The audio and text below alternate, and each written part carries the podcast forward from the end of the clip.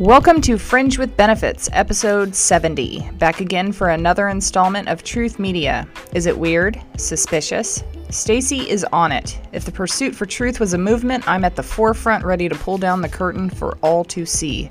I believe that the supernatural and the paranormal is key to getting the rest of humanity to look at the bare truth.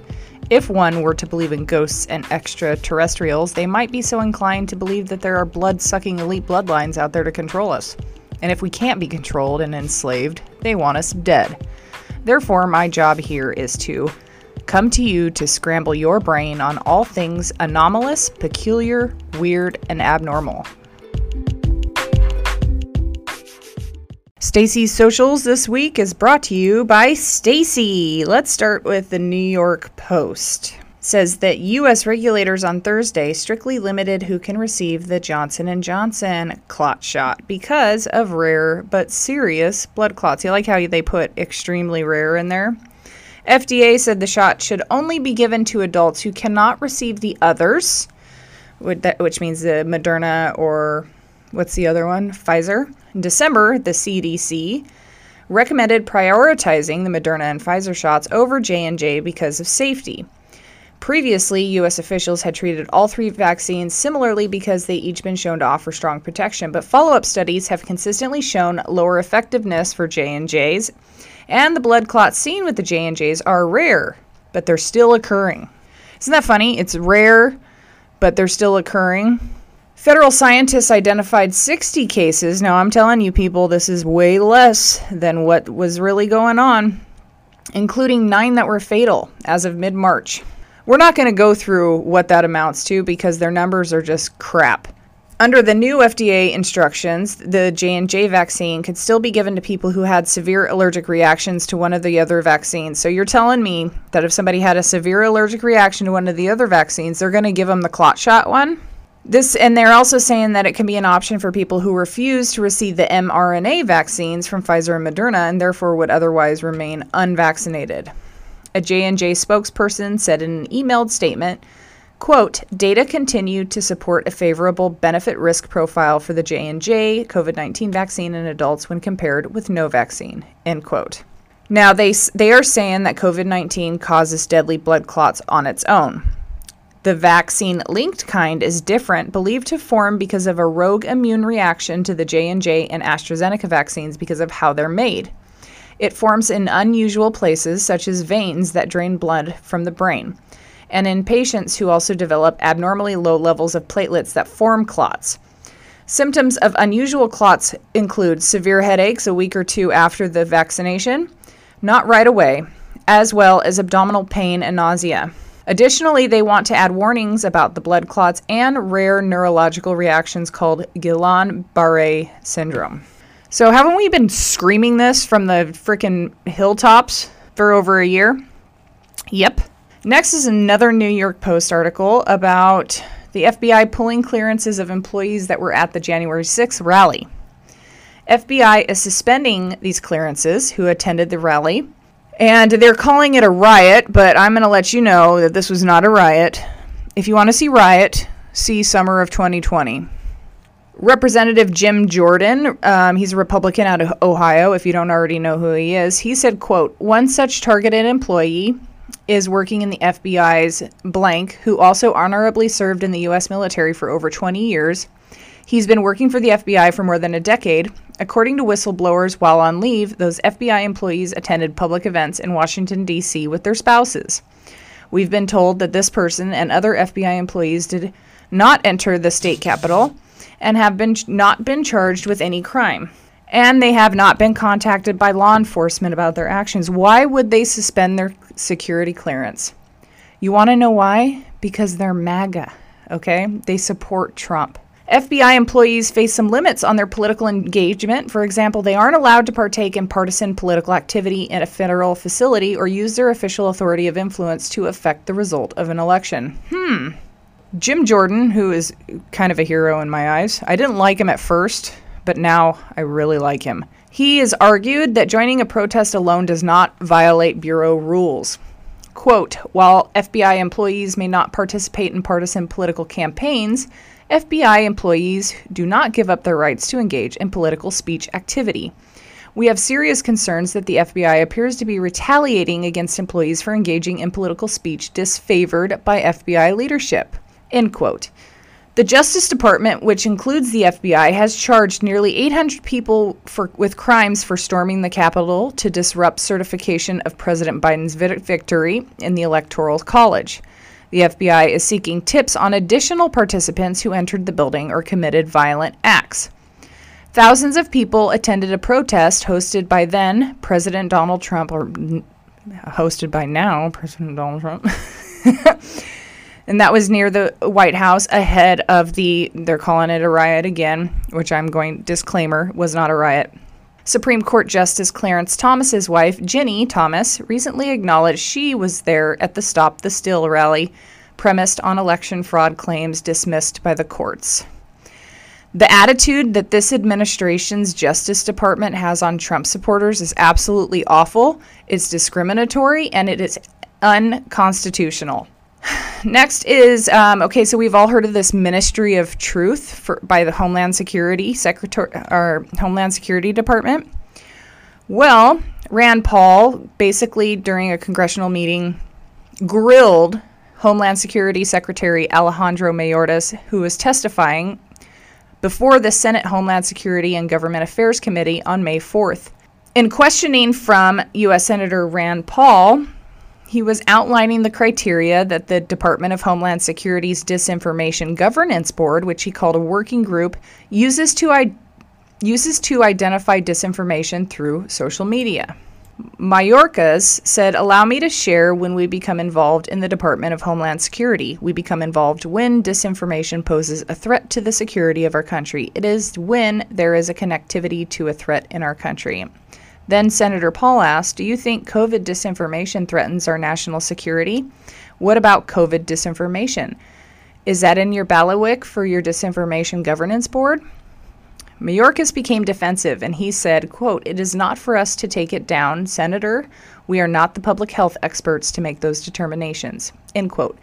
But then he contradictorily questioned what he should do if a social media post falsely claimed that COVID vaccines contained fentanyl, which is outlandish, by the way.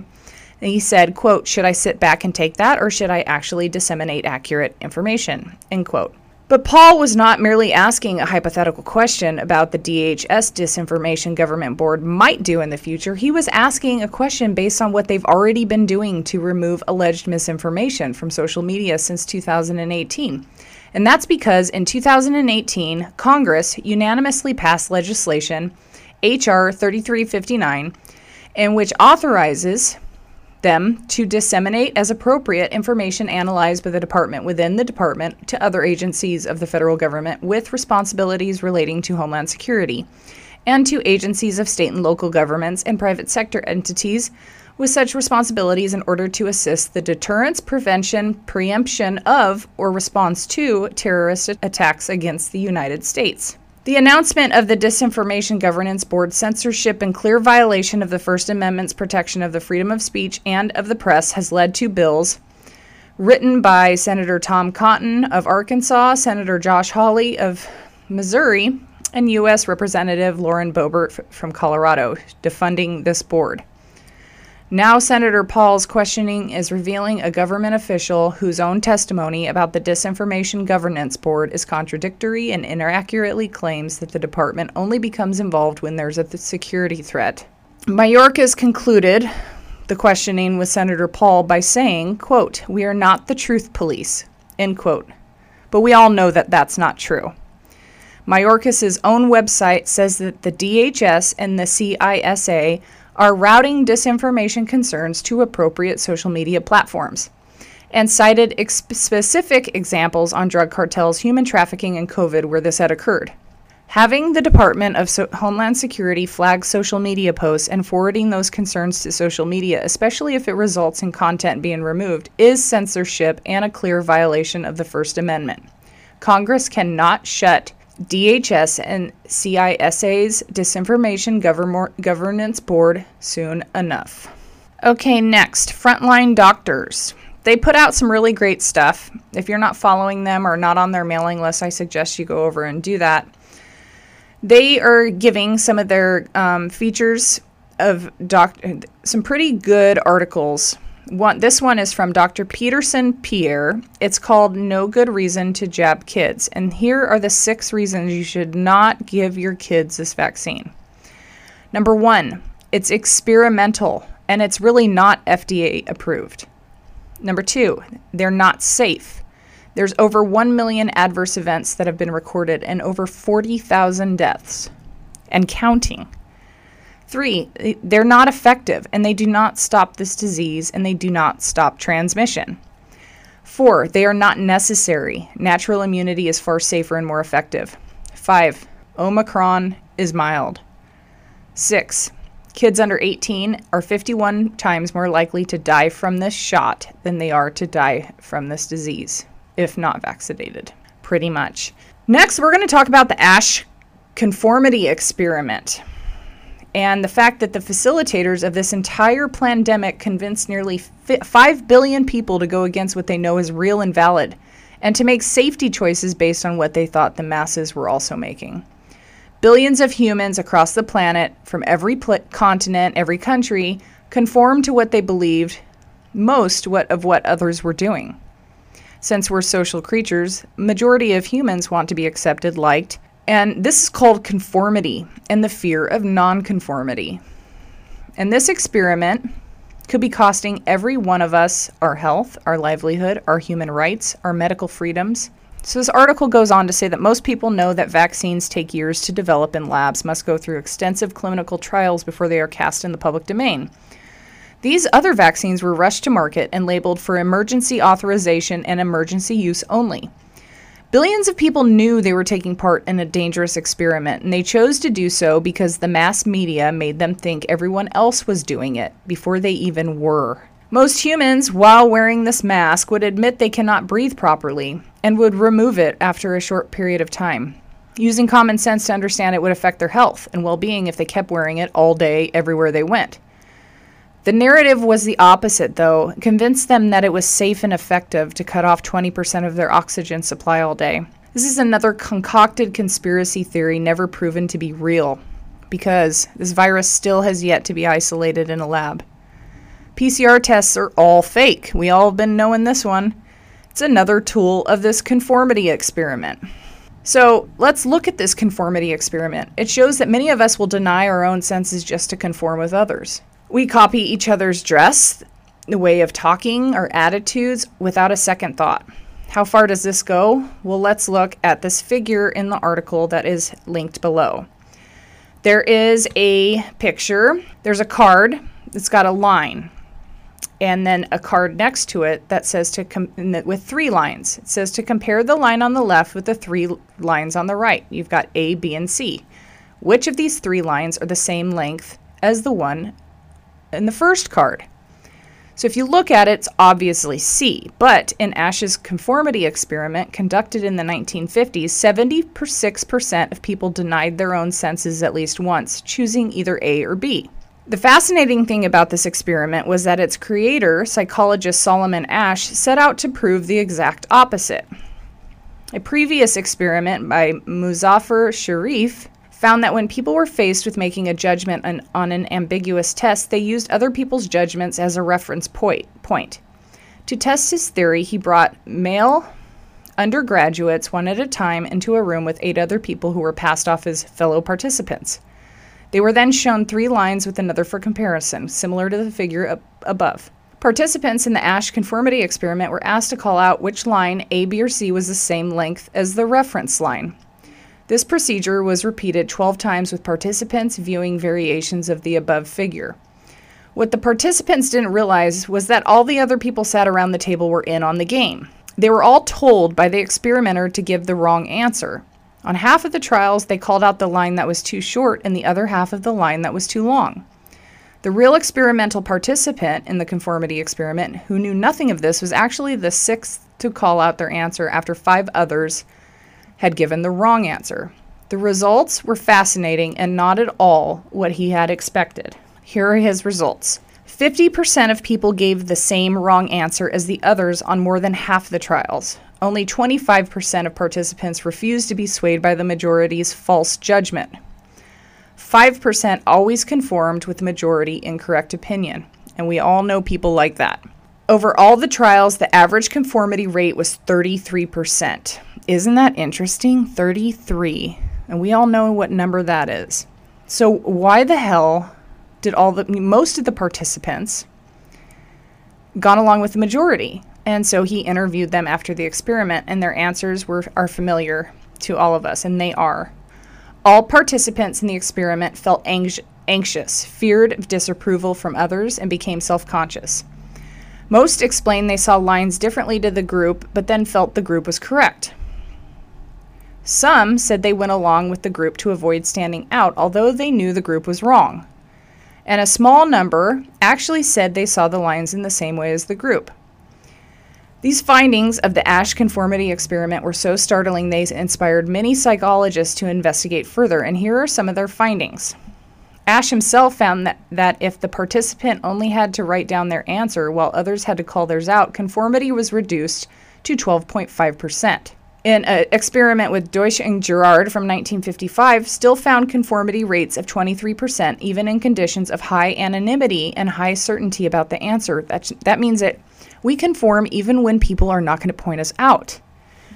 Those who are conformers typically have high levels of anxiety, low status, high need for approval, and often authoritarian personalities. Cultural differences are important in conformity because people from cultures which view conformity more favorably, typically Eastern societies, are more likely to conform.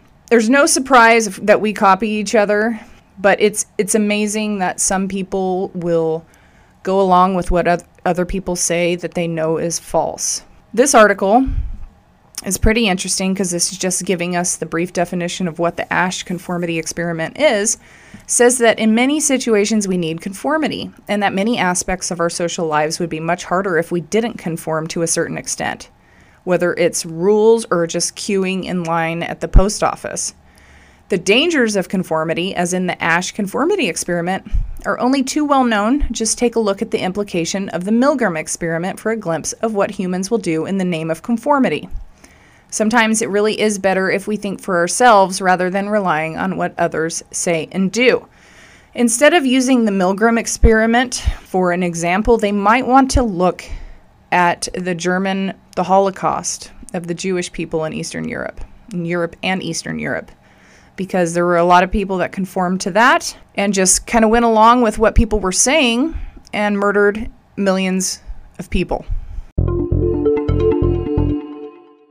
Accountability segment this week. Let's go back to when I was talking about missing four one one, David Pauletti's, and how he tells us to keep this G P S tracking device, and I couldn't remember what he had called it. Well, it's called Personal Locator Beacon.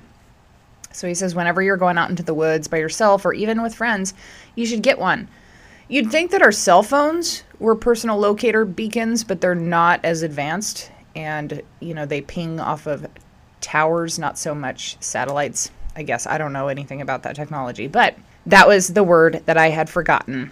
Personal locator beacon. Get one. I have really tapered off on posting controversial stuff online. I'm just so freaking bent out of shape and just don't want to deal with it. I save it all for here. I pretty much have blocked anyone who is a nuisance to me on my socials. If they cannot handle my opinion and stance, they don't get to be my friend. I share things to my story for my friends interested. I shared a post about the vice president of Pfizer being arrested due to what was in the latest document dump. A family member, who, by the way, doesn't react or interact with any of my account at all unless I post something about being on T V, she messages me a Snopes article about how that report wasn't true. But if she knew me at all, she would know that I think that Snopes isn't a reliable source. Basically, if they're quick to fact-check something, I know that it's true. I'm not the only person who feels this way. It's backwards world. Whatever mainstream says isn't true, is true. And what they say is true, is not. That's how it works for all you who are conformists. It's backwards. Now, I know you guys think that that's crazy, but I know that the people that are listening know exactly what I'm talking about. Regarding my interview this week, we have another edition of Have You Heard with Ashley Joe from Into the River podcast. I realize the information is from last week, but I think it's still relevant. Be mindful that when we speak on issues, that it's solely our opinion and that there is no need to be offended or bothered by it. Also, if you already are a listener to her podcast, we are a week behind and you will be hearing our same discussion. So skip ahead to Inward Survival School of Magic if you don't want to hear it again. Next for business, follow me on all the socials. Telegram is linked below. There's a Patreon. You know, if, if you guys want gated content, I will produce some, but I don't, you know, I really don't have the, the listenership or the followership that calls for that yet, which is, which is weird. I'm wondering if I showed more tits and ass on my social media, then I might get more followers. Who knows? inward survival dot com is there. It's still going. Thank you, Julia. And Twitter is at Stacy French. That's the account that needs some love. You can follow me at golden underscore Valkyrie, or no, golden Valkyrie, drop the E. And then, of course, Instagram is golden underscore Valkyrie underscore. If you're interested in some Fuck the Mainstream apparel, go to Forbidden Clothes linked below and use my promo code Fringe.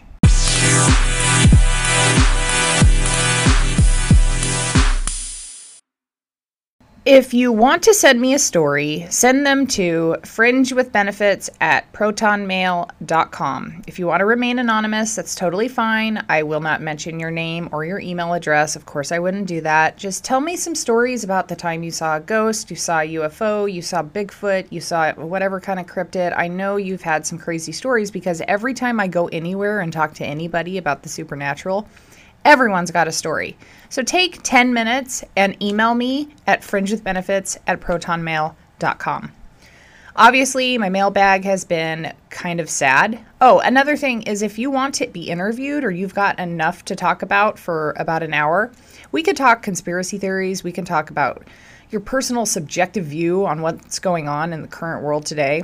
That's totally fine. Make sure you send me an email at fringe with benefits at protonmail dot com. We all know that this podcast is on several platforms, and it's interesting to know that at any time I could be deplatformed. My First Amendment right could be basically squashed if they want to. We're going to talk about the Spotify platform rules. They recently put up a link right before you post a new episode. It says, read our platform rules.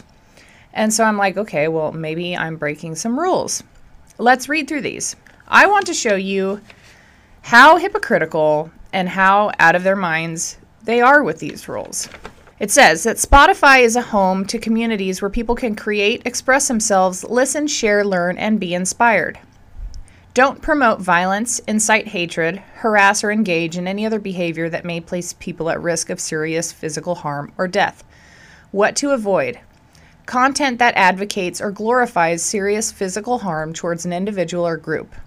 This includes, but may not be limited to, encouraging, promoting, or glorifying suicide and self-harm, inciting or threatening serious physical harm or acts of violence against a specific target or a specific group, or content that promotes or supports violent extremist organization.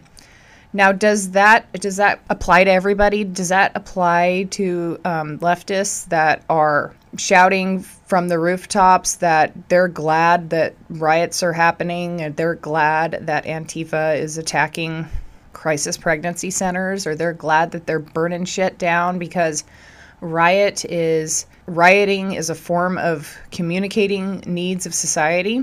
And it's really interesting that they don't seem to stifle their speech. What was it?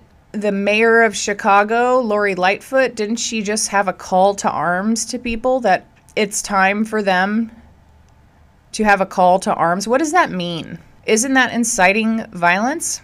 Next is content that targets an individual or identifiable group for harassment or related abuse. This is repeatedly targeting specific individuals with sexual advances, sharing, threatening to share, or encouraging others to share someone's private information. Kind of like they did to SCOTUS and Supreme Court members, and how people that are protesting, granted they're protesting peacefully, but it's illegal to protest outside the home of a Supreme Court member. We're not supposed to harass our court officials. Next is content that incites violence or hatred towards person or group based on race, religion, gender identity, expression, sex, ethnicity, nationality, sexual orientation, veteran status, age, disability, or other characteristics associated with systemic discrimination or marginalization.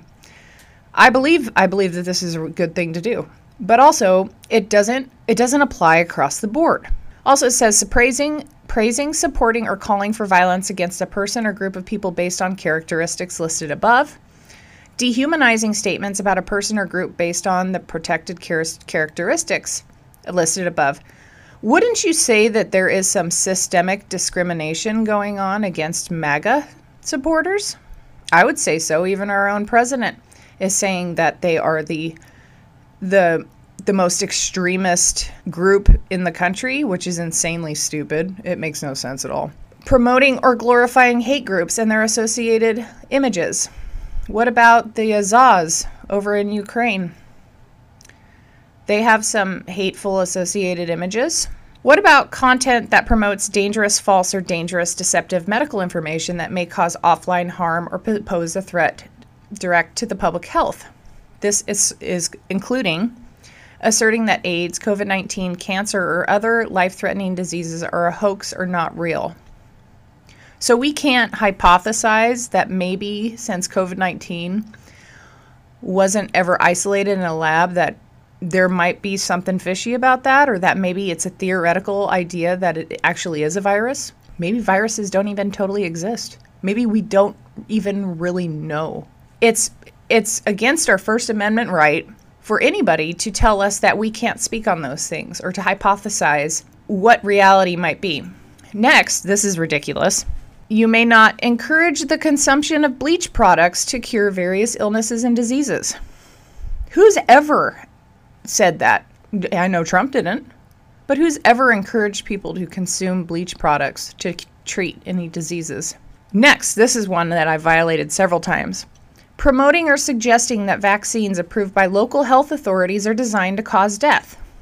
What if they haven't been approved by local health authorities? What if people are being coerced by local health authorities and they're actually tyrants and they're abusing their power? Here's another one. Encouraging people to purposely get infected with COVID nineteen in order to build immunity to it. You can't say this on this platform. Not that I would ever tell anybody to go purposely get infected with anything, even to build immunity. But at least they're admitting that there's such a thing as called immunity. Here's another one. Content that illicitly promotes the sale of regulated or illegal goods. This is illegal guns, illegal drugs, endangered species, or products derived from endangered species. Okay, what about the sale of aborted fetal s- cells or aborted baby parts, which is actually illegal to deal in, but our health officials do it all the time. We've talked about that here. What about content that promotes, solicits, or facilitates si- child sexual abuse or exploitation?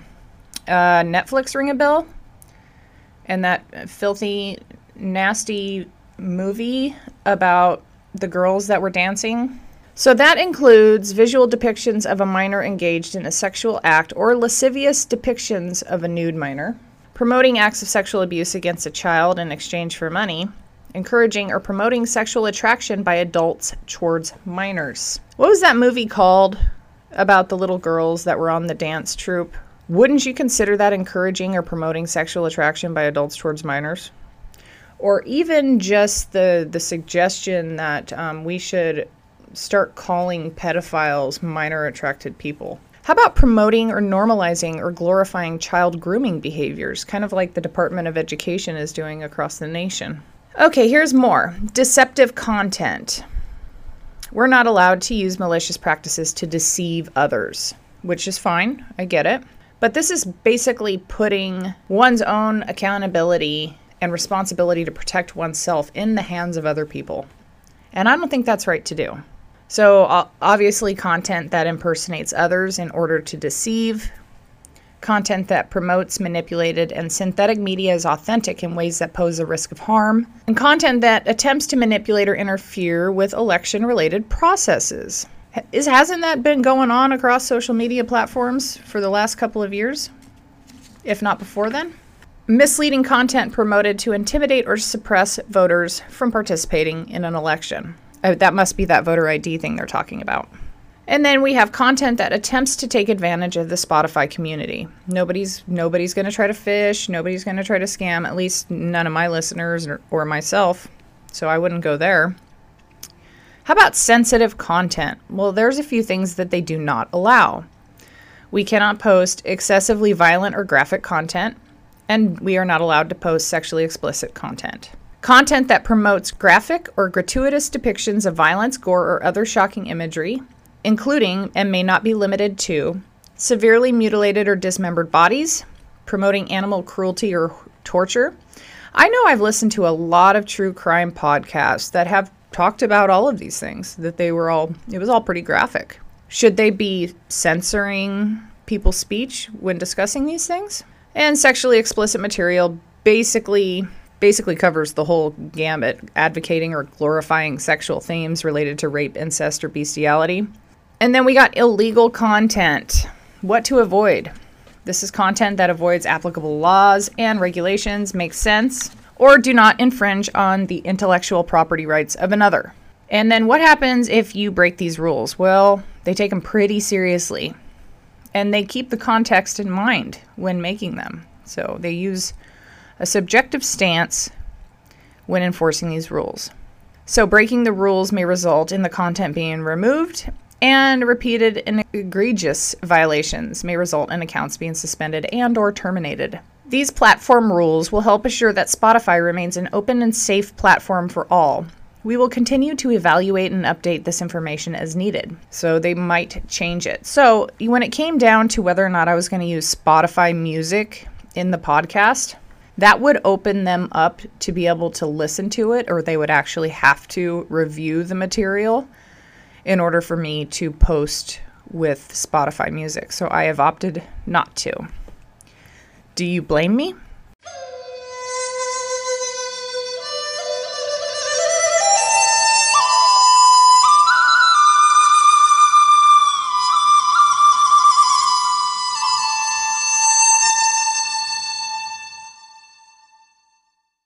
Two, one.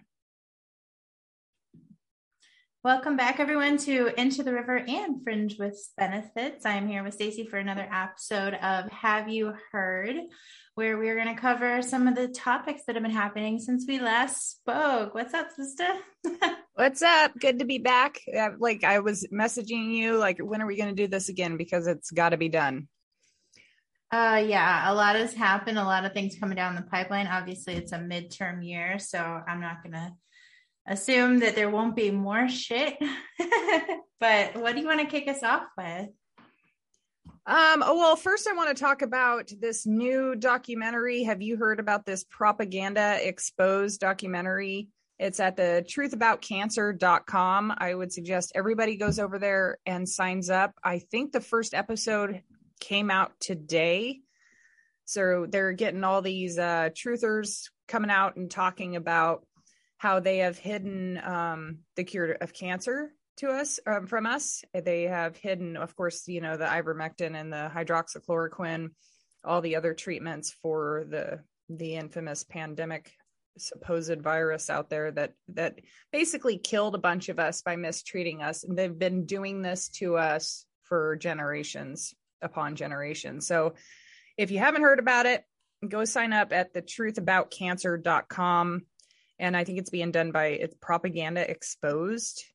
Um, you, you're going to see a lot of familiar faces on there, but I definitely had to tell you about that and all your listeners about that, because as many people as we can need to be listening to this and it, spreading it around. It's a good way to get our, our friends and family who aren't a part of the truther community um, educated about what's been going on, because it's not like this stuff hasn't been put in front of them before, but maybe presented in more of a documentary style and not YouTube videos. It might, I don't know, it might sway some people to look at that stuff a little closer than maybe they have in the past. That's really exciting. I would like to look into that. I know that they have been lying. Um, mm-hmm. My boyfriend's sister passed away from adult leukemia at around thirty years old. And it's really heartbreaking, but he said what killed her was a heart attack from the chemo. Oh my God. And it's, it's devastating. Yeah. It's, I think we're coming on ten years now since she's passed, but um, it got him and his family really passionate about learning, and they were really frustrated at the way that it was treated. Mm-hmm. And, you know, it's just one of those things where we don't know, and they've hidden so many of these cures from us. And I do believe that cancer is curable. I actually watched something recently. Um, it was Tori Said's last episode. She went into, um, energy frequencies, sound mm-hmm. frequencies, and saying basically everything is energy, everything is frequencies, and that there's certain frequencies where cancer cannot exist. Yeah. And I think that's, that's awesome. Really interesting. And it's just heartbreaking to me that I, they are hiding the cures. Do you believe that too?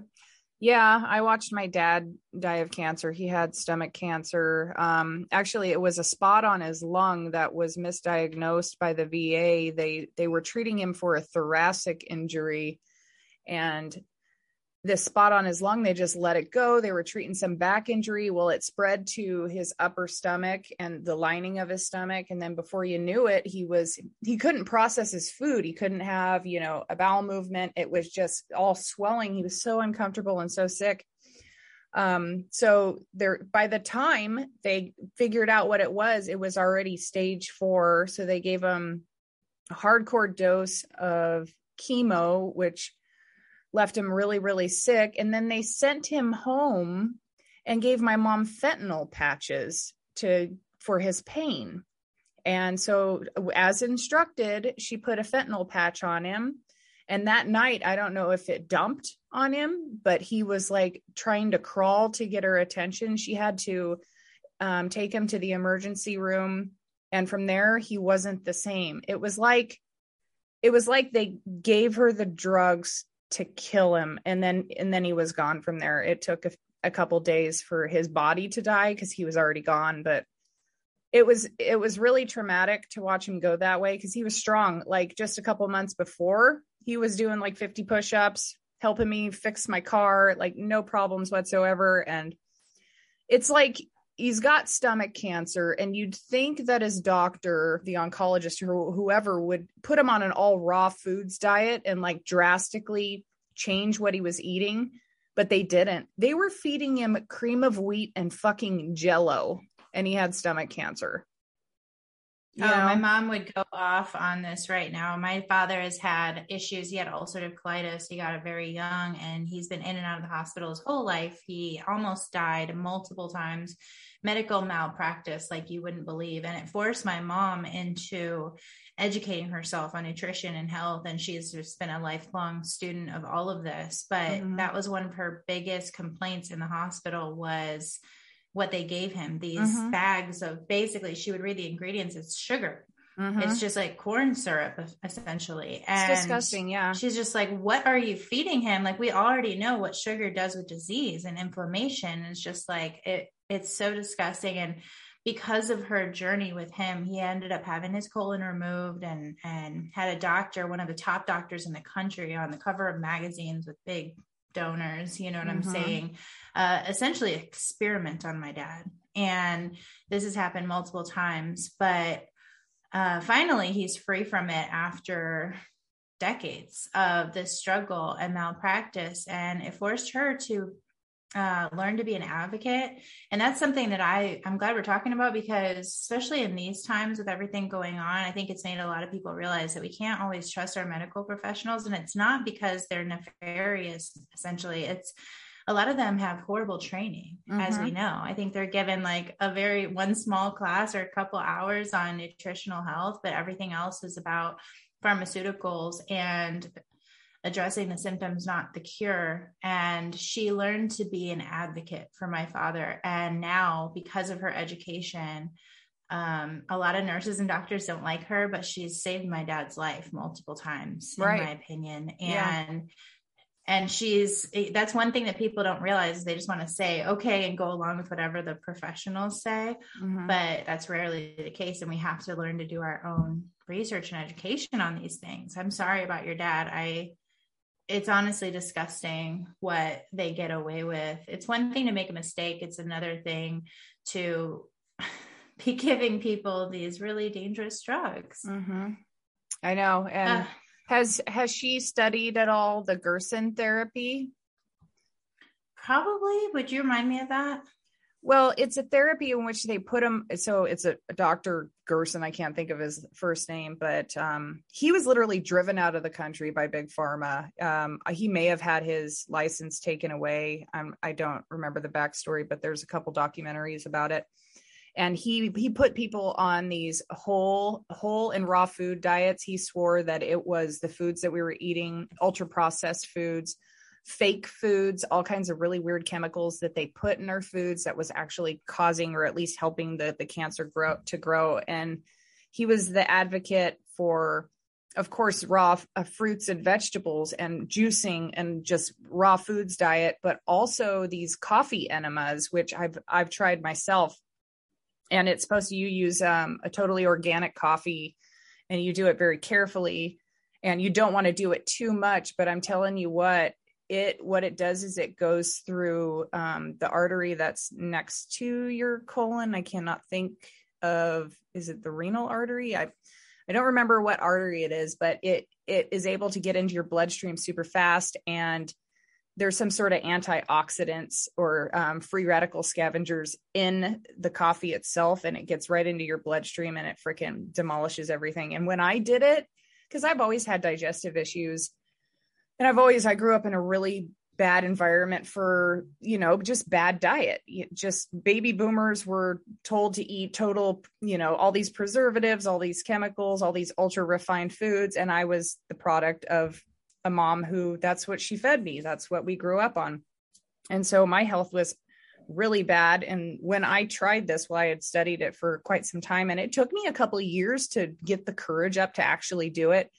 And I did it. And I'm telling you what, I felt incredible. And I've heard that people have can become addicted to them and do them too much. Um, you don't want to do that, of course, because it could be slightly dangerous. And you, they tell you to consult your healthcare professionals, but no doctor, unless he's a holistic doctor, is going to be like, yeah, it's fine to stick coffee in your butt. But it was great. And I, I will, I will do another one eventually, but yeah, it was fantastic. And I, I really wish that I would have been able to be an advocate for my dad, but he was so sick of hearing my shit, even though he used to tell me the F D A is out to kill us. They're full of shit. It was like, um, when it came time for me, you know, I tried to tell him, but you know how it is when you don't want to push things on people because it becomes exhausting for them. And they just, they put that wall up and they don't want to listen. And so, you know, I did what I could. And um, it was just, it's really sad to see people get so sick and not know what else to do besides allow these doctors to pump them full of poison, you know? Absolutely. So, yeah. And it's a really, diff- it's a difficult situation, especially I've been in numerous situations where someone had, you know, stage four cancer or whatever, and didn't make it, but in that moment, they're so busy processing everything and dealing with all of it and the stress that mm-hmm. you want so badly to share all your information, but it can feel overwhelming and you want to have that respect. And yeah. I think there's a lot of people who can relate to that. Yeah, absolutely. No, I want to look into that. I've heard about the coffee enemas and I was like, did you do it yourself or did you go somewhere? I did it myself. So I bought yeah, myself. Like that. I would much rather do it at home. Yeah. For sure. Cause you really need, you need the stuff. Privacy, butt stuff. Yeah. And you, you know, your nerves get up, but um, when I did it, I felt, I felt incredible. Like all right. When I was yeah. done, I just cleaned my whole house. I felt, had so much friggin' energy. Well, of course you just, I had direct fucking intravenous ca- caffeine, but you have to do, use the right kind of coffee and get yourself an enema kit online. And um, that's amazing. Handle business. Yeah. Well, I'm going to look into that for sure. She might as I'm sure she's looked into it. She's looked into all of it. Um, I think my parents are more on a carnivore thing right now. I think they're lenient on it, but ironic. I know it's not for everyone, but for mm-hmm. my dad specifically, it, he's at the weight he was at when he was eighteen years old. That's awesome. And it's because of carnivore. I think he deviates slightly, but mm-hmm. for whatever reason, it works for him. And people with like autoimmune issues, I've heard really mm-hmm. good things about carnivore. It healed Jordan and Makeda Michaela Peterson. Yeah. I tried it. It's not easy and it wasn't for me, but mm-hmm. I think everyone's different. So that's fascinating. Yeah. For some reason On it's meta- ultra healing. Like it, it allows the body to heal itself. And we've been told otherwise, you know, like don't right. eat red meat, don't eat too many eggs, don't eat too much animal fat. It's all a lie, you know? Well, part of it is um what I was reading about it when I did it. I did lose like eight pounds in a week and I started Whoa. I mean my body my body started, probably a lot of it was inflammation and water weight, but I did I did a vegan diet for like a, a vegan cleanse and then I went straight into carnivore, which sounds weird, but I would, my body looked so amazing without even working out, but it just wasn't sustainable. I got to the point where I would like drive by a cow and be like, want to throw up. Like I couldn't even think about beef on any level. I was like the texture and everything was making me crazy. But, um, yeah, the thing I read was that basically meat liquefies in the digestive system. Like it breaks down really easily. Mm-hmm. So it gives your digestive system a chance to take a break. Kind of, it's weird because you don't go to the bathroom as much because of the way that it digests. And I wouldn't think that, I would think meat would be different, but yeah. That's wild. That is crazy.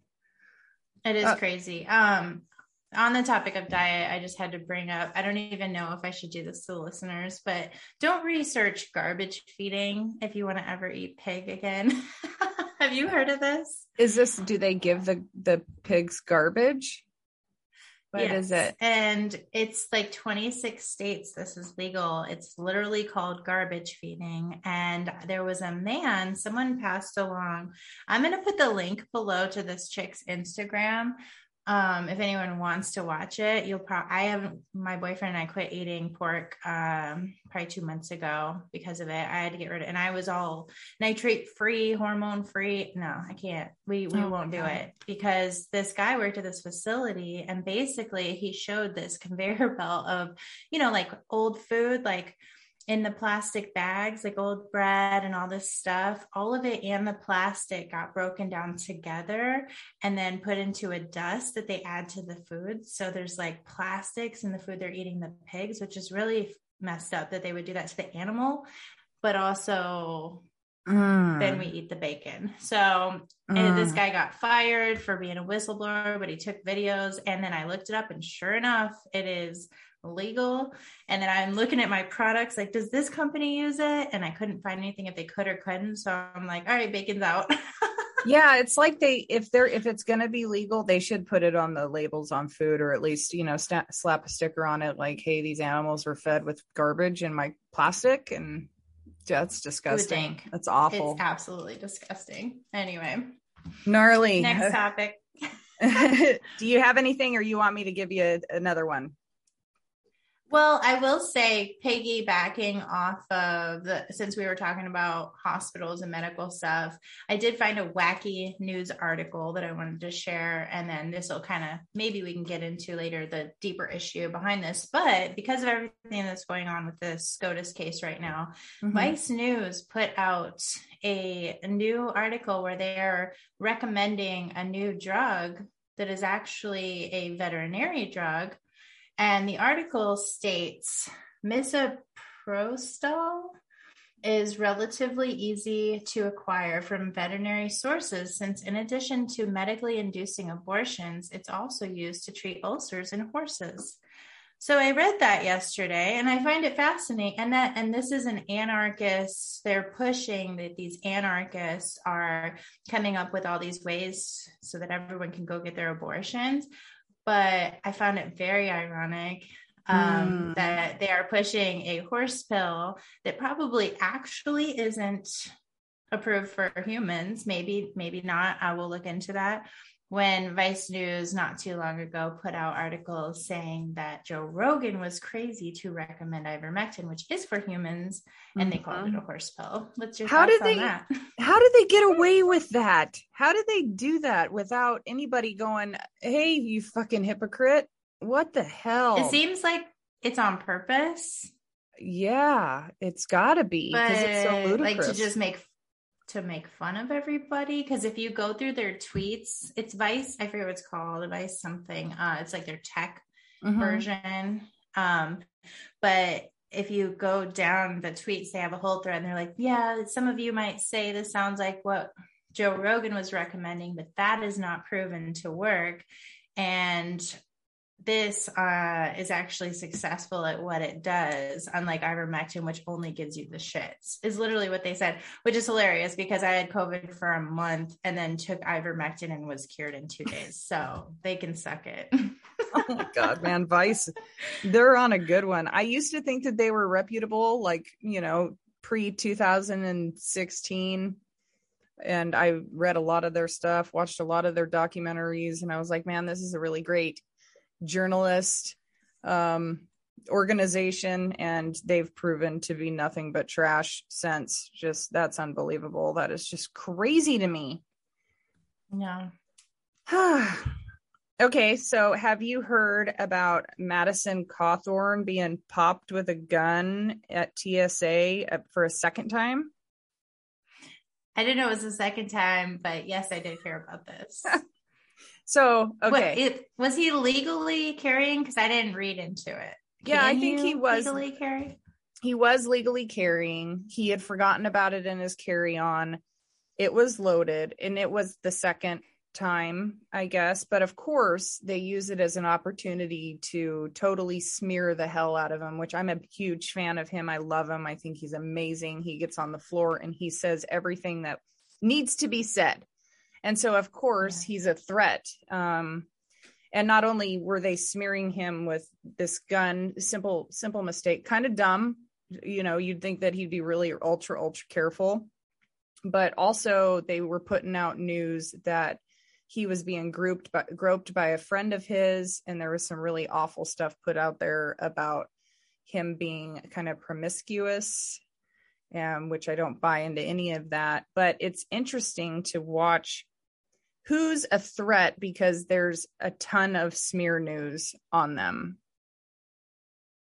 So. Yeah, absolutely. I mean, it's not a surprise whatsoever that they're going to go after him. I think it's mm-hmm. funny, the promiscuous thing, because mm-hmm. it's like, what? what are we, are we, are we not against that now? We're putting twelve year olds on Netflix, like masturbating, and you guys are worried about a grown man that was promiscuous. So I'm mm-hmm. like, give me a break. But, um, yeah, I don't know. I saw it and I just didn't go into it because I'm like, well, it just depends. Was he, you know, within the law and what he's doing? Obviously they're going to go after him, but you know what? I, I did tweet something about it. You know, I still have my little moments where I get on Twitter mm-hmm. and I forget who was going after him. It might've been A O C or, oh no, what's that actress that got awful redheaded actress?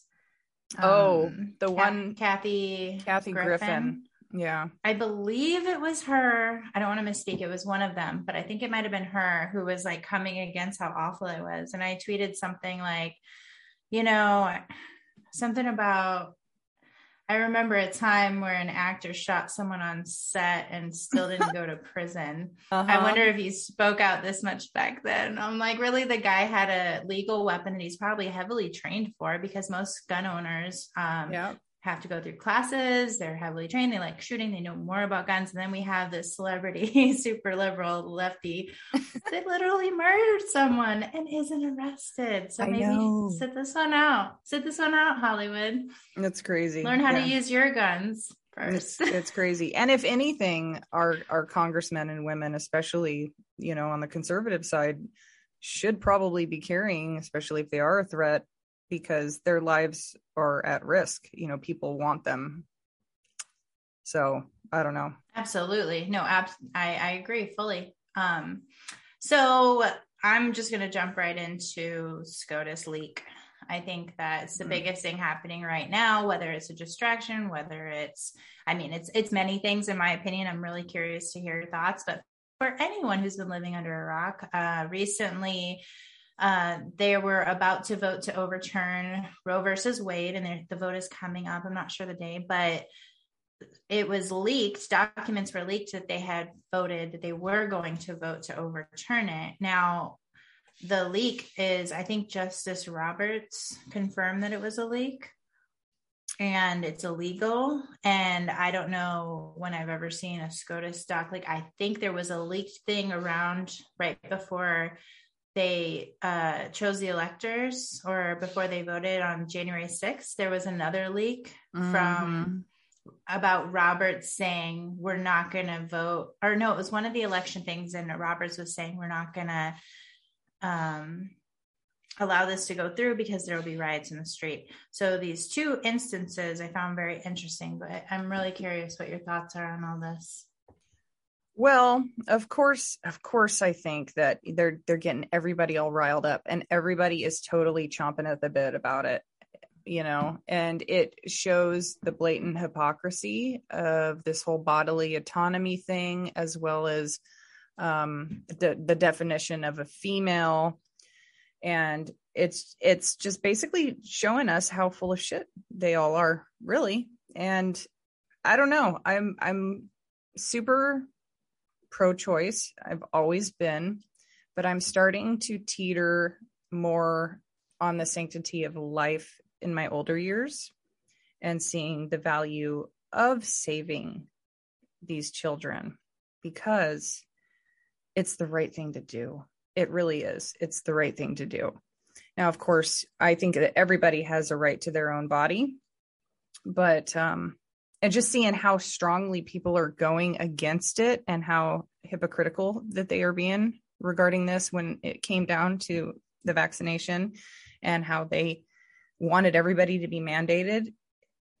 It's just, they're, they're out of their freaking minds. And I just want to be against all of that, you know, and I want them to see yeah. our side of things. So maybe, maybe they are, but it's like, it feels like this is another way of manipulating the public. Yeah. I don't know. Absolutely. No, and it's I, very I feel surprising. I, it's it surprising. is surprising to me too. I, you know, I have m- many feelings about it, because I don't think any one issue is one thing. We can say, yes, they're manipulating their public. We can also say this is kind of a big deal, because there's twenty some states that have stated they will, um, I don't know, end it or whatever, should the SCOTUS thing come down. It has a lot of implications, and it's a really tough one, because I'm like you, I've been pro-choice my whole life. Um, I've never been the celebrate abortion type. I don't understand mm-hmm. those people, mm-hmm. but I've always been your body, your choice, whether mm-hmm. it be a vaccination or an abortion. And I can't even say that I have, I still don't feel that, because there's this woman that is a free birth coach, and she's wonderful, and she's all about pregnancy and, and motherhood. But she is kind of, she made me think a few months ago when she brought this up, and she was saying that the government doesn't have the right to dictate what we do with our bodies. And these laws are, are kind of a facade to make us think that it's up to them, mm-hmm, because yeah. you can't stop a woman from having an abortion or not, regardless. It's no one's right but her own. And there's something about that that's very true. And it taps into my belief in sovereignty. Mm-hmm. Uh, the part where it gets confusing for a lot of us is when there's another life involved. Um, but I don't know. It's complicated. It is extremely complicated. I don't judge anyone that's having an abortion. I don't see it the way that some people do, in an extremist place. Mm-hmm. But I also am really deeply disturbed by the culture that is proudly Mm-hmm. celebrating it as though it were something to be uplifted, and bragging about multiple abortions, like, like almost like a trophy, mm-hmm. uh, this Hollywood culture of like that woman. At the time I watched her and I felt inspired. And then I've been changing as I've like had this experience over the last couple of years with God, and with understanding the sanctity of life and understanding sovereignty, where like you, I'm changing. But now when I look back, I see her literally holding this golden statue saying, I couldn't have had this if I didn't have the abortion. And I'm thinking, it's very interesting to me that this, this narrative and this agenda is pushing women to celebrate it, where right. it should be a, a just a sad thing. Like, even if you have to get one, I imagine you should have to have emotions. No woman that I've ever talked to who's had one hasn't told me it's been really difficult. you know, they've all said it was not easy. And I think that respecting the process, mm-hmm. I would like to see come back again, even if you get an abortion, to understand, like, be connected to what's happening in your body and in your life in that moment. It's okay to be connected to it. And that it just seems like there's a separation right between people's heart, hearts and their bodies lately. And that's deeply disturbing to me. Absolutely. So, it's as if they're making it a, a casual um, occurrence, a casual event, and that it's, you know, it's not a big deal. It is, it, it is a big deal. And it's, it's very sad. Um, no matter. And the no response, I, I, I used to get so angry when people would be like, just wear condoms, because they're always going to give you those one instance where it happens, but there's zero talk of responsibility. Mm-hmm. And I think that prepping young kids and teenagers, like in sex ed class or whatever, should include the importance of it, to talk about, this is what studies show, these women experience guilt, depression, all these things afterwards. Like, those things should be added into the information packet. Planned Parenthood should be providing a holistic understanding of the concept before it's done, not just pushing and making it easy. And so anyway, uh, aside from all of the emotional aspects of it, the distraction element is... Mm. I saw someone on uh, Instagram break it down really well, basically saying Joe Biden is completely failing and we're in a midterm season and his, his ratings are dropping substantially. And then we saw they tried to do this law in Texas and then Florida, and you didn't see Democrats really fighting back. It's like he said, they were almost waiting for this moment when it went to SCOTUS. And now we see the Senate is trying to make a federal law or whatever that it'll be across the nation. Uh, abortions will be protected across the nation. So now they're doing that, and they're attaching it to Joe Biden. And then all of them mm, basically yeah. moderates and lefties who are in the middle will see this moment in the midterms and think that they have to vote blue in order to save women from, you know, their rights being taken away, and forgetting everything that's happened over the last two years, which is at this point, or even the last year, when you talk about all of the bad consequences of Joe Biden. That's um, a huge so I think point. That, yeah. yeah. I think that it's very strategic. Yeah. You're right on about that. He came out, was it today or yesterday? He came out and he He said that the MAGA crowd was the most extremist group in the in U S history. I'm like, are you kidding me? The MAGA crowd. You know what's funny? The MAGA crowd is eighty million votes that we know of. Mm-hmm. And That's those are people. Crowd. Those are people that are in the middle, like me and you, that aren't that are at heart liberal people that care for people. This is, I think you're right. It is strategic. It's to get those people that already hated Biden, but don't want them to be siding with the MAGA crowd. This will get them to vote blue. I think you're totally right about that, because, you know, if, go ahead. Well, if people are afraid that whoever this next candidate's going to be is going to do that to this country, they will. That regardless of what has happened, you know, recently, oh. currently, they will do that for this cause, because it is the most intense cause that I think our country's been faced with. I mean, besides civil rights, of course. And it's a heavily emotional one on both sides. You see pa- equal passion on both sides, which is mm-hmm. rare for an issue. It's so deeply personal as a woman, so I can understand that passion about it. And then on the other hand, I am finding myself becoming a big softy again and seeing these videos of children in the womb and crying, because mm-hmm. I'm like, that's a damn baby. like, mm-hmm. That's a baby. And I'm watching the way they move and the way they kick and the way that they, and like, I, my heart is just flooded with like love for that innocent life. So I'm becoming this person who's like, oh, I get why it's emotional on both sides. I try not to attach myself too much, but it's hard. It is. But yeah. I think you, you nailed the head, nailed it right on the head when you said, um, they're not talking about personal responsibility and personal accountability. And as you know, we have wombs, we are ultimately responsible, like who we have sex with, whether or not we use contraception, whether or not, um, you know, I'm not big to victim blame, but ultimately it is up to us to keep ourselves safe, and it is up to us to keep our children safe as well. And I think that there is um, lack of personal responsibility to make sure that if you don't want a baby, either, you know, I know it's not as cut and dry as this, but if I didn't get pregnant, and I have had a lot of sex, if I didn't get pregnant, it was because I didn't, I intentionally tried not to get pregnant, you know, and right. I know it's well, easy for me yeah, to say, that's... but that's really what I believe. It's like, uh, I don't know. It's, it's really troubling to me, because I also am a firm believer that if there is a defective fetus that would not survive outside of the womb, I do believe that it is the most humane thing to do would be to terminate the pregnancy. And I know a lot of people don't you know, feel that way.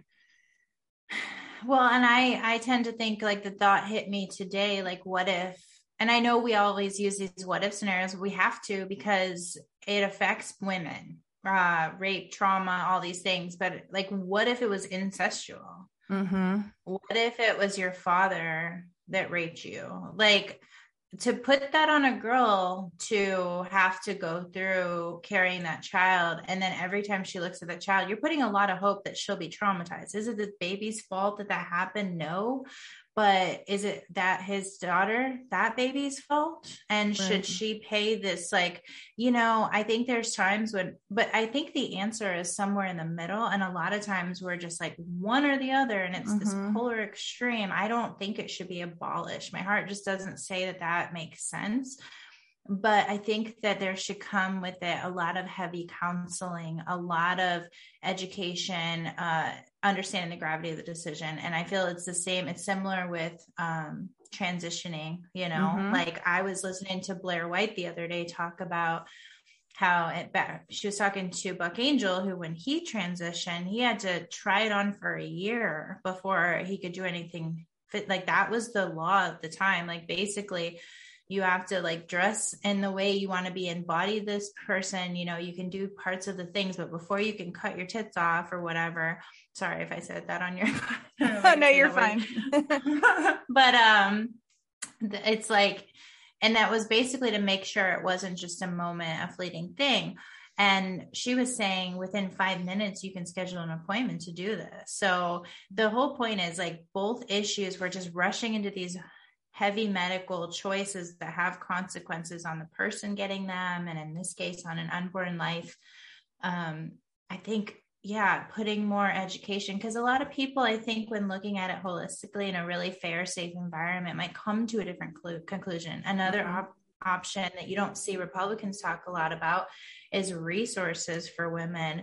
Like, why aren't they building? And I know some are, but building all of these resources. Why don't we have a counteractive Planned Parenthood? I know there is one. I can't remember the name, but um, heavily focus more on how that woman could find help. Right. And donations, or we could help women in need who are struggling with that decision. Like, if you have your baby, like, here's how we'll be there for you through therapy, through childcare, through whatever. Like, where's that alternative? Right. Absolutely. It's just a lot of judgment, and I don't like the judgment element right. of it.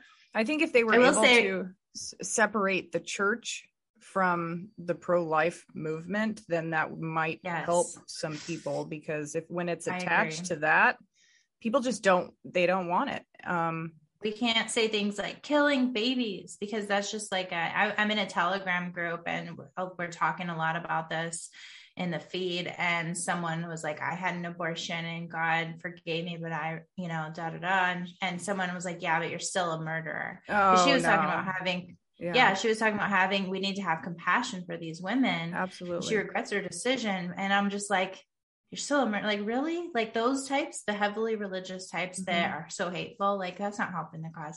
But I do have to say, on a funny note, lighthearted note, I did see come across my feed this group, this large group of L G B T Q atheists uh-huh. who were protesting the, uh, who were protesting abortion. Really? They were calling for the abolishment of abortion. And I, I just like things that aren't usual. And to see them very passionately out there with their rainbow flag saying this need, we need to abolish Roe versus Wade, whether I agree or not fully. Um, it's, it's interesting that you're seeing people kind of cross lines a little mm-hmm. bit. Yeah, it's really refreshing to see other people's perspectives on this. And I think, I think ultimately it should be up to the mother and the father. I think, you know, if they both, you know, if the father has a say so, then I should, he should, he should have a say so, but ultimately it's going to be, yeah. Um, uh, another thing is the N I H and the N A N I A I D giving money to Planned Parenthood for aborted fetal body parts for their, um, their medical research.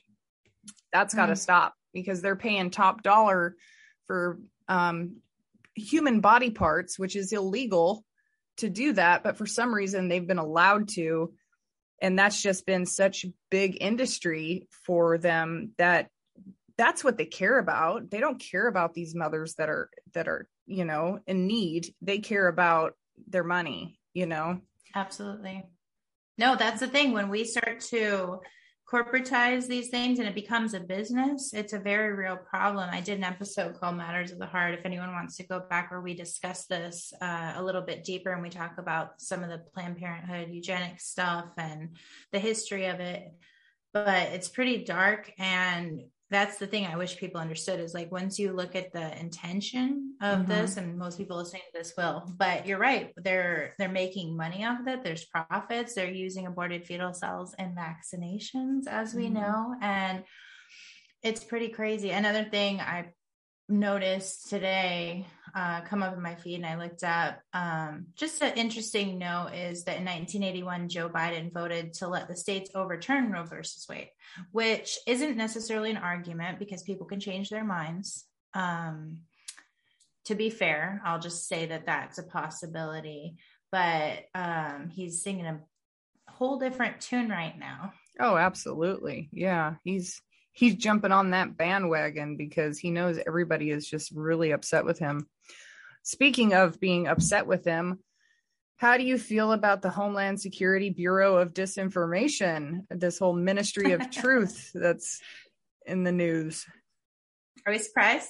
Are we surprised? No. I mean, it, what are you even going to do? We just found out that the C D C was spying on millions of people, uh, locations and their cell phones to see if they were following pro COVID protocol. Like, they're coming out that they're going to have this committee, but this committee's been around for a very mm-hmm. long time, and they've been totally doing they're they're monitoring us, or everyone, like, when they say it out loud, everyone's like, no, and I'm like, been happening. Yeah, like, been doing it.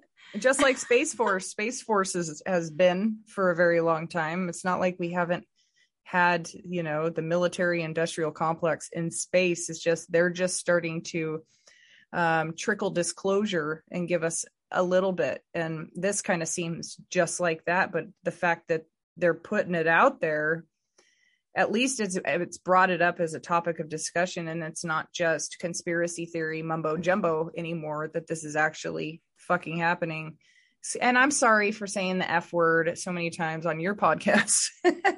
Are you kidding? It's my favorite word. Okay, good. Everybody knows that. I was like, I forget sometimes what I could say on yours too. And I'm like, can I say oh, yeah. tits? You could say it all. But yeah, good, this good. is like straight it. out of nineteen eighty-four, George Orwell, Ministry of Truth. Um, you know, I wrote that, you know, that book is iconic. Obviously, I'm sure everyone's read it at this point. I hope so. Um, it's just a fun little documentary about where we are, written from the past. But I wrote down on my list of things today the meaning of doublethink, because I realized a lot of the topics we're going to cover were going to be doublethink. So with the ivermectin, the horse drug that's good, the horse drug that's bad. We have yep. my body, my choice, unless it's a vaccination. Um, all of the different things, what you just brought down with the Ministry of Truth.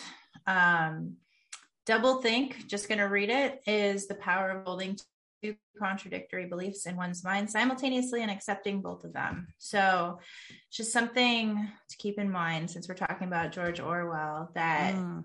we're, everyone's like, they're, they're contradicting. Oh my God, look at them. They're contradicting, but it's on purpose. It's meant to confuse us. It's yes. meant to, yeah. And then the Ministry of Truth is there to tell you what's lies and tell you what's truth. and they're breaking down our minds to the point where we are either super confused, we just straight up give up because we're exhausted, mm-hmm. or we're programmed completely to where we can believe them. And I'm sure you've experienced this. I've talked to people who will tell me two conflicting thoughts and believe both of them.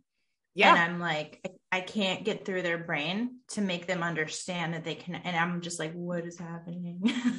Yeah, it's, it's freaking bizarre. I've watched people do it myself. And, you know, it's just kind of like this whole, you know, they're the ultra left, um, you know, B L M, but then they're, they're being ultra racist and they say what they say.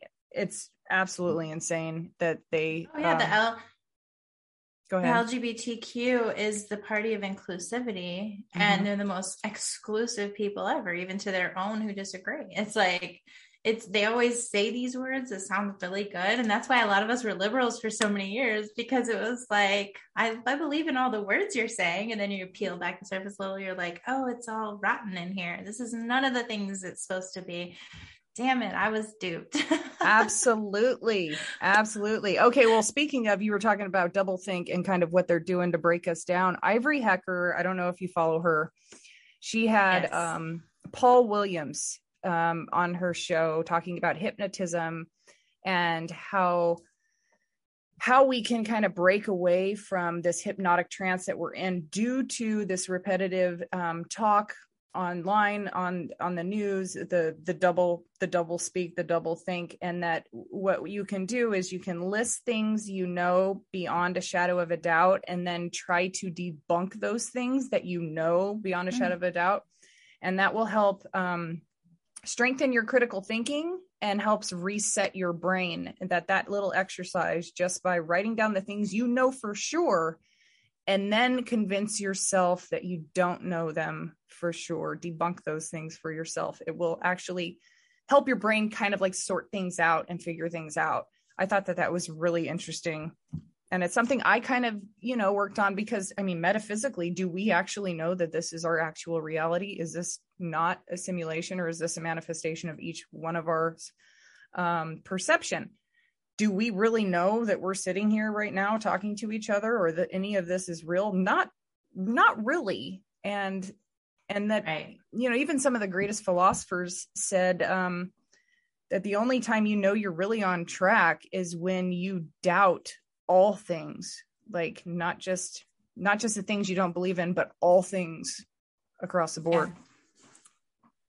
Absolutely. No, I love that. I love, you know, it's, it's a little sad, but it's also encouraging that we have people like Ivory out there counteracting with helpful ways. It's like mm-hmm. modern problems call for modern solutions. And it's, that's a really beautiful thing. Her bringing that up. It's similar to, um, I forget who wrote that book, Johnny the Walrus, I believe it is. Oh, I don't know. Um, to co- it's a child's book that came out a couple of days ago, and it's a number one bestseller. Um, Amazon got so angry that they put it out, because it's basically talking about a little boy who wants to be a superhero, wants to be this, and then he decides he wants to be a walrus, and the internet people find out that he likes to imagine, and they try to make him become a walrus, and he doesn't get to change his mind. So oh. it's all attacking like the trans stuff, but he doesn't say any of it because it's a legitimate children's book. And Amazon couldn't take it down because it didn't violate community standards, but they ended up recategorizing it as political instead of children's, but it's still number one with like a ninety-seven point something crazy high rating. No kidding. And I'm sure people are trying to combat that. And I bought it. I'm going to get it in the mail, and I don't even have kids because I want to support him. But I was thinking, that's what's up. Mm-hmm. Writing creative things, using art, using story, using these tips like Ivory to get people um, back in their, in their head in mm-hmm. the correct way, because it's all backwards right now. I wanted to read real quick, since we're on the topic of this. Uh, I won't read the whole thread, but there's an account on Instagram, Awake in the Dream, has dots in between each word. And she puts out some really good stuff, but um, she was talking about everything going on. She said, we are immediately reactive on a top. When we are immediately reactive on a topic that pops up in the newsfeed, our cognitive abilities contract, our tribal mob mentality expands, and we become an unwitting pawn in a ludicrous, ludicrous, lucrative, yeah. lucrative game for the few at the top that remain untouched by the laws they dictate. And she goes on deeper and deeper about uh, breaking down some of the stuff. So this is a current thing that myself, you, people like her, Ivory, there's a lot of us who are, instead of just reacting, we're trying to zoom out and be like, put all the pieces together and find a way to break through it, mm-hmm. you know? So yeah. That gives me hope. Absolutely. And it's almost as if like we were, we were placed here to do exactly what we're doing and to think critically. Yes.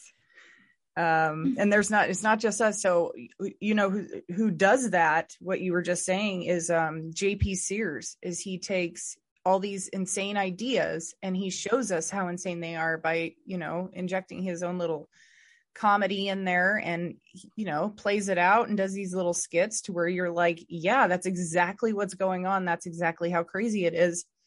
And I swear people are like pulling their hair out because he's so fucking right. So oh, well, the funny thing is a lot, like comedy is such a beautiful thing because you don't even have to, the jokes write themselves with all mm-hmm. the stuff that's going on. I mean, I've seen so many accounts. I love him, by the way, but I've seen all these accounts on Twitter who are like satire accounts. And on first look, you can't tell if they're satire or not, because that's how deranged mm-hmm. the extremists, whatever they are, sound. And I'm like, they're just literally saying what they're saying and it's comedy. And it's like, whoa. But no, I think, I think comedy is going to get us out of this. I think the spirit of laughter does something different to our chemistry. And um, absolutely, yeah, I think the lightheartedness is necessary and laughter in the way that we bring the truth at this time. One, we're just too heavy. We need to break that down. We've talked about that before, but also um, it's a way to, to not become in an emotionally reactive state, because I, I do believe there is a bigger agenda to siphon our energy mm-hmm. and to keep us in low, low vibrational spaces. And when we elevate from that, it's like they lose all their power. It's like, well, we have to take back our minds and only we can do that. Totally. And, totally. I love that. Yeah. I love that. I want to bring up real quick. Uh, I noticed the Pfizer docs dropped Uh, eighty thousand new ones. I think every month at the end of the month or the beginning of the month, they are dropping another eighty thousand. So I haven't gone deep into it, but I did notice some disturbing things. But the one I wanted to bring up is they admitted that they had knowledge that the Pfizer vaccine was only twelve percent efficacious for the first seven days. And after that dropped down to one percent. No kidding. Yep. So who who is combing through these eighty thousand pages of docs? Like they've got to have. Well, they're available publicly. So a lot of people, I would assume, but yeah. I wonder. I just, I know there there's something else about pregnant women that they weren't testing. And they're like, we now know that they weren't, that um, they didn't test it on pregnant women, but they were encouraging them to get it.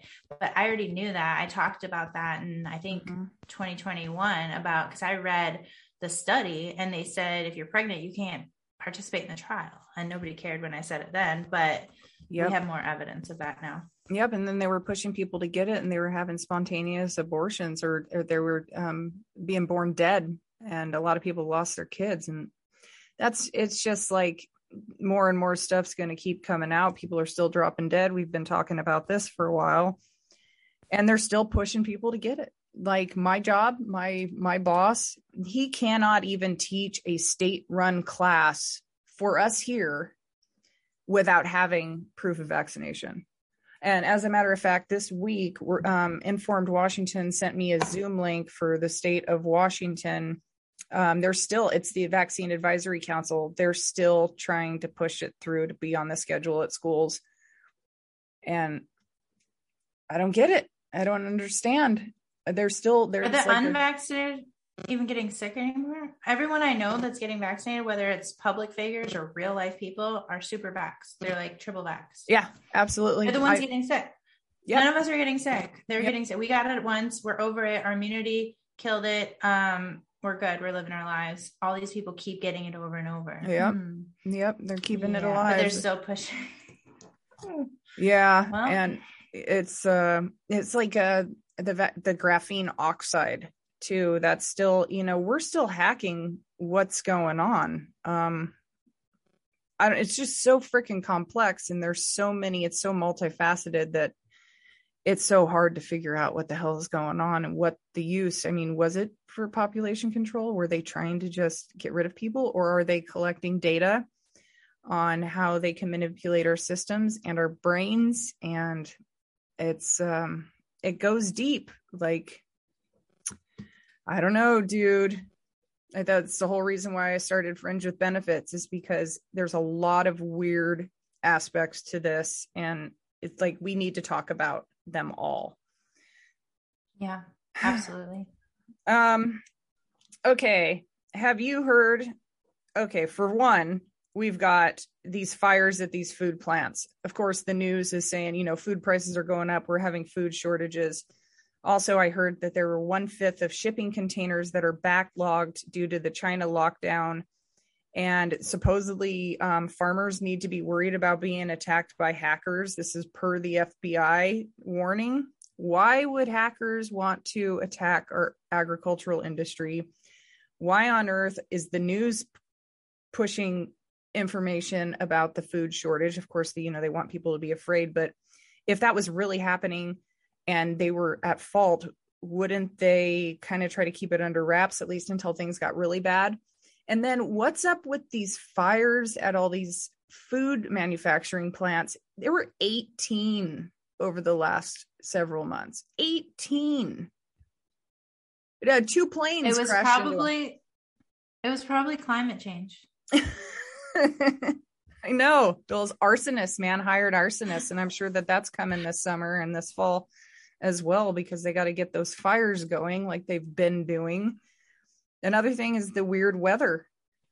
Um, you know, they're spraying the hell out of our, our atmosphere. We know for sure. It's so there's... bad where I live. Is it's it? So bad. Oh yeah. We'll have a couple days where it's clear, and then they'll, I mean, within an hour, I've taken a photo when they start, and then an hour later, the sky is just crisscrossed like a checkerboard.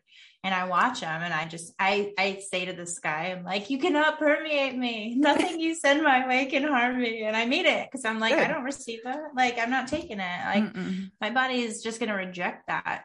But That's right. um, yeah, I noticed, I used to notice, I mean, it's not as bad lately. Like, when they would spray heavily, I would feel sick. I would feel exhausted. I would feel just mm-hmm. like, not myself, but um, yeah, I mean, they're, think of what they're doing. They're trying their damnness to poison us in every possible way. I re- learned recently about how much plastic we eat in a year. It's like, mm-hmm. it's like what, every week it's a credit card's worth. No kidding. No joke. Oh my and God. This is in our food. And I'm just kind of like, you know what, at the end of the day, I think they're trying all this stuff, but I just believe so heavily that we are so powerful. And I'm so, like, for me, I think about the placebo and the nocebo effect. I think about how powerful our minds are. And so I'm just trying to get in this space, because you could live in total fear. If you, the more you go down these routes, like, I'm pissed about the bacon thing, because like my mind has been hacked on the bacon. I love bacon, but I can't eat it. I'll maybe overcome it. But like, cause I know it's, it's probably like that with everything I eat, mm-hmm. but um, they want us to be in a state of fear. And I'm like, they're trying all this stuff, but I just think Think that we're more powerful, and absolutely, so, yeah, we I, have the capacity. I think it's important, yeah, like you said, to be prepared. I think that's really important with food, because that is no joke. And shortages, they've been predicting it in the news. It's not just a conspiracy theory anymore. So I think being prepared is smart and intelligent. Mm-hmm. Um, but then with the mental stuff, making sure that you're not in a place where you're stuck in anxiety and fear, because that'll make you sick. Yep, absolutely. I think you're totally right on about that, because we say what happens with ourselves and with our body. Have, did yeah. you start your garden? Do you grow your own food? Um, I have, on and off. Uh, I had crazy years where I went bananas, and right now it's literally just potatoes. Oh, that's good though. That's good. You're doing yeah, something. I'm, I just, I took some time off, but no, I do. What about you? Yeah, we do some stuff. Um, we've got a blueberry orchard. We've got a bunch of raspberries and blackberries on our property. And um, my boyfriend is like super talented when it comes to growing food. And he sent me something recently, and it reminded me, because I had actually read all these books, if you've ever heard of Anastasia and the Ringing Cedars, and how, mm-hmm. okay, so it's kind of a long story, but this um, Russian merchant um, entrepreneur meets this woman in the middle of the Taiga woods and, or Siberian you know, forest. And she shares all these bits of knowledge about growing our own food and communicating with the earth. And that, you know, you're supposed to like communicate and talk to your seeds, put them in your mouth before you plant them and communicate with the plants, walk among your, um, your plants barefoot. So your body can communicate with the soil and with the wow. plants, and that they will tailor themselves for you. And it's, I think it's the same as also when you're preparing your food to, you know, put high vibrational love um, vibes into your food as you're preparing it. Say a blessing before and you eat. That's all really important, because we do have magic within us, and that we have complete control over everything. It, it was just, we yeah. don't, they don't want us to know that, you know, they, they say that we only use ten percent of our brains. I think that that is just a lie. I don't think, I think that you, when you tell somebody that you're, you're limited and then they start to believe it, of course they become limited. But if you do not allow yourself to be, buy into that, we have um, amazing capabilities. And I think you're like right on telling the frickin' the, the chemtrails, you will not permeate my body. I will be healthy. Yeah. I will be right. And um, I think, you know, not, I buying- gotta read that book. Oh, it's good. There's like, I think there's like four or five of them. They're really, they're really, really good. Kind of interesting, but um, it's true. I, quick story. I, I have always made guacamole. Nico told me, he was like, when we first met, he's like, your guacamole lasts forever, like for days and days, and it doesn't go brown. And he was like, I think it's like the mood you're in. Cause like one day I was not feeling good. I was kind of sick, and I made guacamole, and it turned like within an hour or two. But then now if I make, and I thought about that with all the food I make, I try to be in a good, happy space when I'm making it. And so I'm good. And it lasts longer. It's no like kidding. A very real thing. That's awesome. Oh, yeah. I love that. Yeah. I love that. So yeah, we Is need to experiment. Else? Um, we do. I think that was it. Um, Did you, well, I, I don't think it's freaking, I don't think it means anything, but Dave Chappelle was attacked on stage at the Hollywood Bowl. That was interesting. And it's some, okay, it's a, a rapper named No Name Trapper. But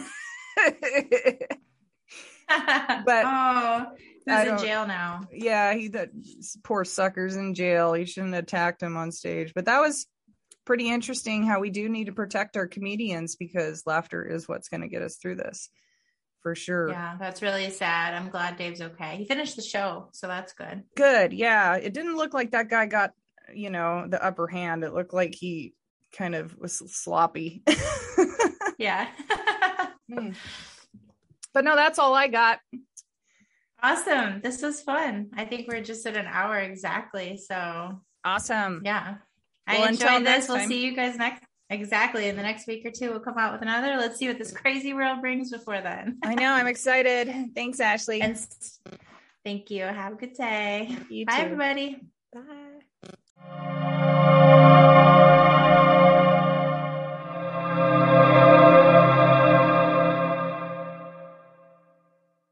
Inward Survival School of Magic is about energy vampires. Christiane Northrup wrote this incredible book. It's called Energy Vampires. I'm actually reading it right now. But I just recently received an article that she just wrote about, like, what to do and what's the best protection against them. She says that there's f- about twenty percent of all people, male and female, have these characteristics or are full-blown energy vampires. And that's so that's like what one in five people. And each one of them affects around five people. So to estimate, there's nearly sixty million people directly or indirectly affected by energy vampires. It's likely that you are in a relationship with one or know someone who is, especially if you're an empath or highly sensitive. Now, these energy vampires in your life could be a parent, a colleague, someone that's a friend. Unless you've been threatened by one of these, you may not even realize you're dealing with one, because they can be super charming and love bomb you. I've had a lot of people in my life that have had these characteristics. and it's it's really disorienting. So, you know, once they've been love bombing you, then they're going to blindside you with insults, shame you for whatever, it could be anything, and even abuse you. And then they can become moody and distant, and you're walking on eggshells, expending even more energy while praising and admiring them to keep peace. Living with the constant stress and low self-esteem created by dealing with these kind of people can lead to chronic inflammation at a cellular level, and high levels of cortisol running through your body can make you really sick for, if, you know, if it's happening for a long duration. This in turn can encourage you to indulge in other behaviors, such as poor dietary choices or even turning to alcohol or drugs. And then this further increases cellular inflammation and can lead to disease. So this is actually a risk to our life. Empaths don't realize that an energy vampire is sucking the life out of them until they become physically ill. So she gives us some strategies to help us protect ourselves from them. Number one, you realize that they actually exist and that a lot of people that you're in relationships with are energy vampires, and a lot of people that are victim to energy vampires are empaths. She says that we empaths believe everyone is good and often will stay in a toxic relationship too long while making excuses for these people because we don't want to admit that they're really in it for themselves and lack the empathy and that they don't care about you. Two, keep gut instincts journal. So I always talk about journaling your thoughts and your feelings. Well, if you're an empath, you're highly intuitive. And if you're with an energy vampire, you can lose the ability to believe what you feel, and you can stop trusting yourself. And that's that's not good, right? So if you keep a gut instincts journal, you're going to pay attention to what your gut says about a person. For example, she says, does the person engage in risky behavior or threaten self-injury? Do they lie, cheat, or have recurring problems with the law? Keep track of how these situations play out. Even if your vampire is compelling and charming, don't talk yourself out of your gut instincts about people. Be sure to pay attention to how they treat all of the people they encounter, such as the waitress at the local restaurant or an entry-level employee. Three, find a reality check friend. I could be that for you if you need. Be sure to have a clear-headed and trustworthy contact with Vampire Radar, she says. And these people you can reach out to when you're feeling uncertain. This person's probably going to try to at least know you kind of well, and who hasn't been taken in by this other person that you're trying to determine whether or not they're a vampire.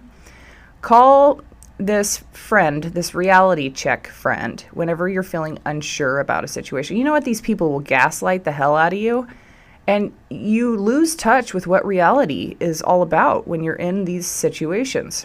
You start to blame yourself, you start to not realize that you're the one that's being victimized, and then you you know, it's like they make you believe that you're the one victimizing them. It's a really weird mindfuck. Number four, put yourself first. Energy vampires want control. They can be angry and manipulative and passive aggressive, and they're great at splitting behaviors. That's pitting one person against the next. When you encounter these qualities, take a step back, ground yourself, and remember that you are meant to live a joyful life in which your needs and feelings count. Then she says to pledge allegiance to yourself, and she says, here's an example that you can use. I pledge allegiance to myself and to my soul, for which I stand. I honor my goodness, my gifts, and my talent. I commit to remaining loyal to myself from this moment forward for all of my days. I like that. Number five, pat yourself on the back regularly. A lot of empaths will give way too much credit and deflect praise for their own contributions, which we tend to downplay. She says to pat yourself on the back regularly for what you are and what you do well. Number six, be sure to say no. This is the best way to protect yourself and minimize your interactions with these people. You can do this by becoming, she calls it, empowered in the negative, or learning how to turn people down. Saying no takes practice, but it's also all about compassion, and we have plenty of it as empaths. If you find it hard to say no at first, start saying, I'll get back to you. The main thing is, is you need to master the knee-jerk yes that we're all victim to. Number seven, get support. I guess it's kind of the same as getting a reality check friend, but, you know, maybe a little bit more expanded. when you finally understand about energy vampires, you're going to need some support, not just from that friend. There are psychotherapists that specialize in narcissistic abuse recovery. That could be valuable. And then there are also narcissistic abuse recovery groups. If you haven't completely split from your vampire relationship, find a like a couples therapist if you if you can, who knows how to deal with character disordered individuals. Eight, prioritize quality time with yourself. Take fifteen to twenty minutes per day just for yourself and do something that supports your well-being. For example, I go to the gym um, at least five to six days a week and take an hour for myself. You can also choose to meditate, take a long bath, spend time going for a walk. Then you're going to visualize all the negative energy you've mopped up from others draining your body, and use some time to process your own emotions to get in back, back in touch with your center. Number nine, set boundaries. Whether it's with social media, the news of your everyday relationship, setting boundaries is essential for your overall health and well-being. Limit your screen time. Read books instead. Listen to the news in small increments. And even though you have an impulse to help everyone, you cannot do it all. It will deplete you.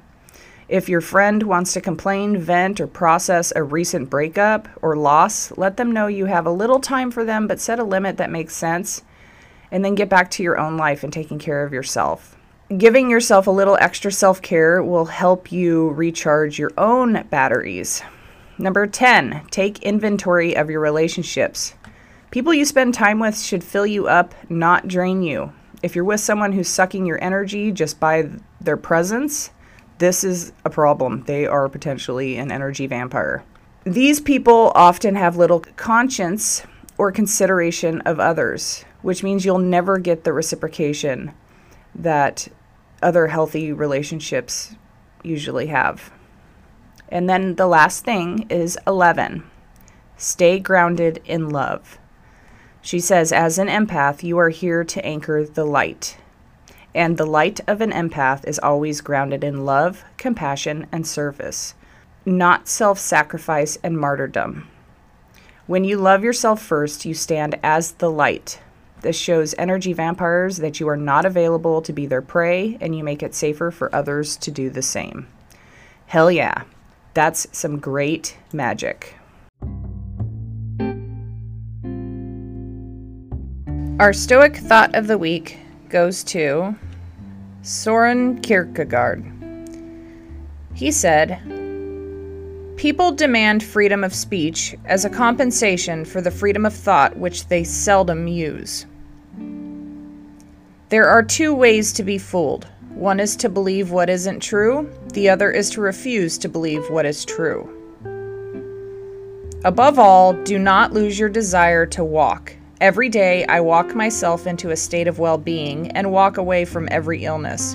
I have walked myself into my best thoughts, and I know of no thought so burdensome that one cannot walk away from it. But by sitting still, and the more one sits still, the closer one comes to feeling ill. Thus, if one just keeps on walking, everything will be all right." Have a great week, everybody. Thank you for joining us.